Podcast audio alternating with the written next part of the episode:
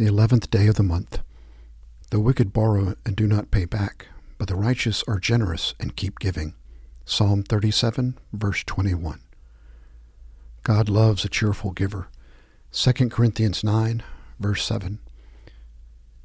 Today we consider generosity as a fruit of the Spirit. The gospel often sounds like a sheer foolishness when judged by human wisdom. God seems not to care about how much we earn, though it is by this measure that people in our society largely judge one another. Rather, God cares about how much of what we give away, a matter never mentioned by those who want to impress us with their incomes. Furthermore, many regard the term cheerful giver as an oxymoron. Surely, they suppose, it is those who cling to what they have that are happy. Often fundraisers advise us to give until it hurts. Someone, knowing that to be very bad advice, offer this alteration: give until it stops hurting. But even a further change is needed. Give until it is fun, and then continue to give because it is fun. How truly happy are those who discover that it is great fun to give away money and time and talent as well. In an ironic way, being generous may be the most self-serving style of life to be imagined. For the cheerful giver receives a joy from being generous that tightwads can never know. Such are the ways God has of surprising us. Ask yourself this day, am I a cheerful giver or a reluctant one? When giving away something, do I ever quietly utter this prayer, O Lord, help me to give away even more? How often do I recall John Wesley's rule, earn all you can, save all you can, give away all you can? How can I increase both my gifts and my eagerness to give? Opening prayer. God of high heaven, by coming to earth to dwell among us, to die for us, you have demonstrated the greatest generosity possible. Enable us to see in the manger and the cross the joy of giving ourselves fully in your service. Snatch from us the fear that if we give away what we have, we will have less or even nothing. Cause us to know that those who would save their lives lose them, while those who lose their lives for the sake of the gospel truly find them.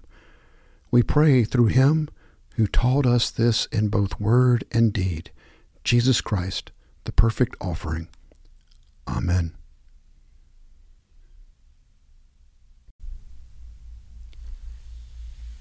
Psalm one twelve, verses one through seven. Alleluia! Blessed man, blessed woman who fear God, who cherish and relish his commandments. Their children grow best on the earth, and the homes of the upright how blessed. Their houses brim with wealth, and a generosity that never runs dry. Sunrise breaks through the darkness for good people, God's grace and mercy and justice. The good person is, ju- is generous and lends lavishly. No shuffling or stumbling around for this one, but a sterling and solid and lasting reputation, unfazed by rumor and gossip, heart ready, trusting in God, spirit firm, unperturbed, ever blessed, relaxed among enemies. They lavish gifts on the poor, a generosity that goes on and on and on. This is the second Sunday in Pentecost uh, for Year A in the Revised Common Lectionary, beginning with Genesis chapter twelve, verses one through nine. Now the Lord said to Abram, go forth from your country and from your relatives, and from your father's house, to the land which I will show you. And I will make you a great nation, and I will bless you, and make your name great, and so you shall be a blessing. And I will bless those who bless you, and the one who curses you I will curse, and in you all the families of the earth will be blessed. So Abraham went for, Abram went forth as the Lord had spoken to him, and Lot with, with him. Now Abram was seventy-five years old when he departed from Haran. Abram took Sarai his wife, and Lot his nephew, and all their possessions which they had accumulated, and the persons which they had acquired in Haran, and they set out for the land of Canaan. Thus they came to the land of Canaan. Abram passed through the land as far as the site of Shechem, to the oak of Morah. Now the Canaanite was then in the land. The Lord appeared to Abram and said, to your descendants I will give you this land. So he built an altar there to the Lord who had appeared to him. Then he proceeded from there to the mountain on the east of Bethel, and pitched his tent, with Bethel on the west and Ai on the east. And there he built an altar to the Lord and called upon the name of the Lord. Abram journeyed on toward the Negev.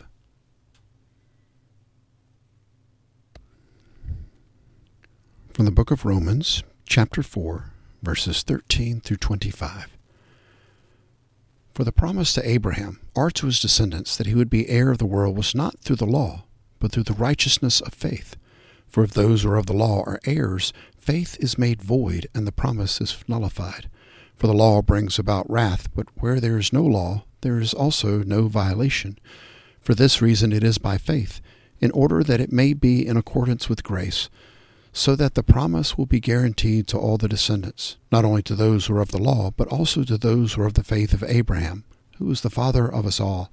And as is written, "A father of many nations I have made you," in the presence of him whom he believed, even God, who gives life to the dead and calls into being that which does not exist.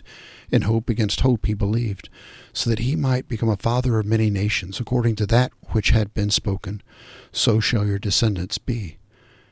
Without becoming weak in faith, he contemplated his own body, now as good as dead since he was about a hundred years old, and the deadness of Sarah's womb. Yet, with respect to the promise of God, he did not waver in unbelief, but grew strong in faith, giving glory to God, and being fully assured that what God had promised he was able to perform. Therefore it was also credited to him as righteousness. Now, not for his sake only was it written that it was credited to him, but for our sake also, to whom it will be credited, as those who believe in him who raised Jesus our Lord from the dead. He who was delivered over because of our transgression was raised because of our justification.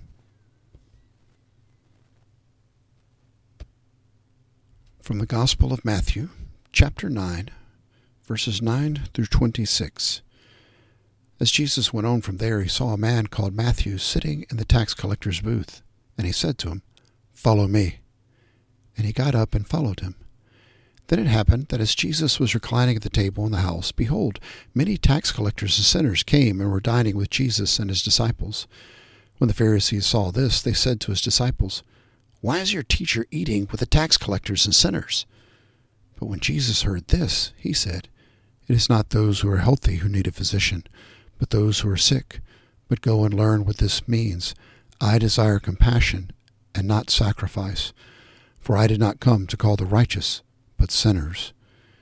Then the disciples of John came to him, saying, "Why do the Pharisees fast, but your disciples do not fast?"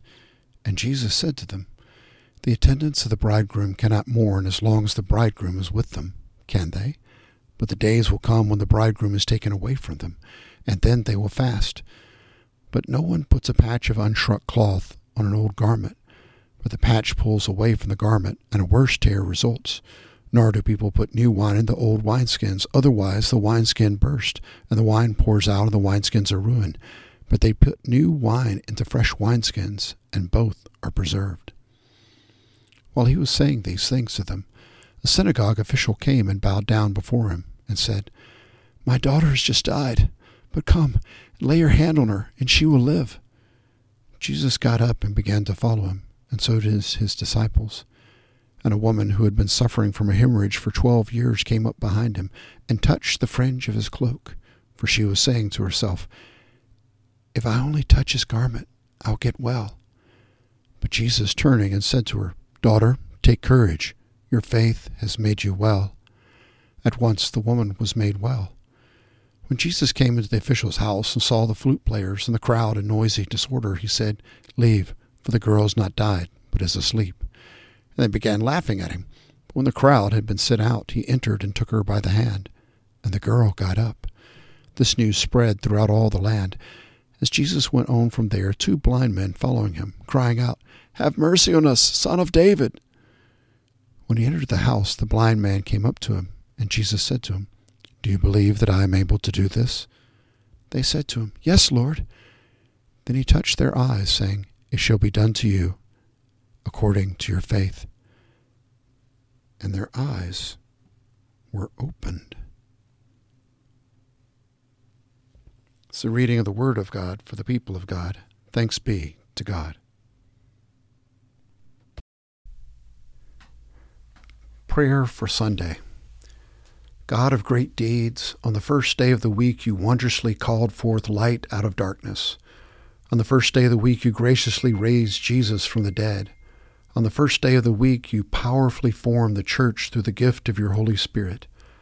By this triple witness you testify to us concerning your covenant love.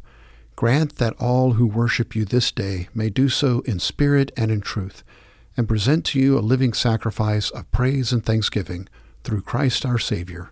Amen. A prayer by Dick Arnold from the Methodist Handbook of Prayer for twenty twenty-one. Lord, when it is so easy to criticize, help me to encourage. When it is so easy to grumble, help me to be thankful. When it is so easy to hold back, help me to volunteer. When it is so easy to complain, help me to appreciate. When it is so easy to hold a grudge, help me to forgive. When it is so easy to put down, help me to build up. When it is so easy to be negative, help me to be positive. When it is so easy to be despondent, help me to be hopeful, and give me the will and strength to do all these things. Amen.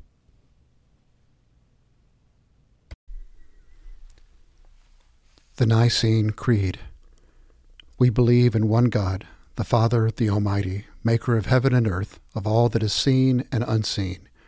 We believe in one Lord, Jesus Christ, the only Son of God, eternally begotten of the Father, God from God, light from light, true God from true God, begotten, not made, of one being with the Father, through him all things were made.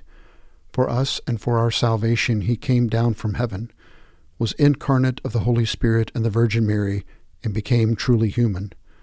For our sake he was crucified under Pontius Pilate. He suffered death and was buried. On the third day he rose again in accordance with the Scriptures. He ascended to heaven and is seated at the right hand of the Father. He will come again in glory to judge the living and the dead, and his kingdom will have no end. We believe in the Holy Spirit, the Lord, the giver of life, who proceeds from the Father and the Son, who with the Father and the Son is worshipped and glorified, who has spoken through the prophets. We believe in the one holy Catholic and Apostolic Church.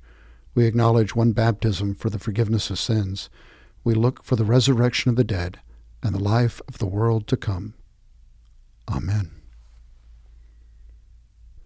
Receive this dismissal by Glenn Rainsley. Serve your God with patience and passion. Be deliberate in enacting your faith. Be steadfast in celebrating the Spirit's power, and may peace be your way in the world. Amen.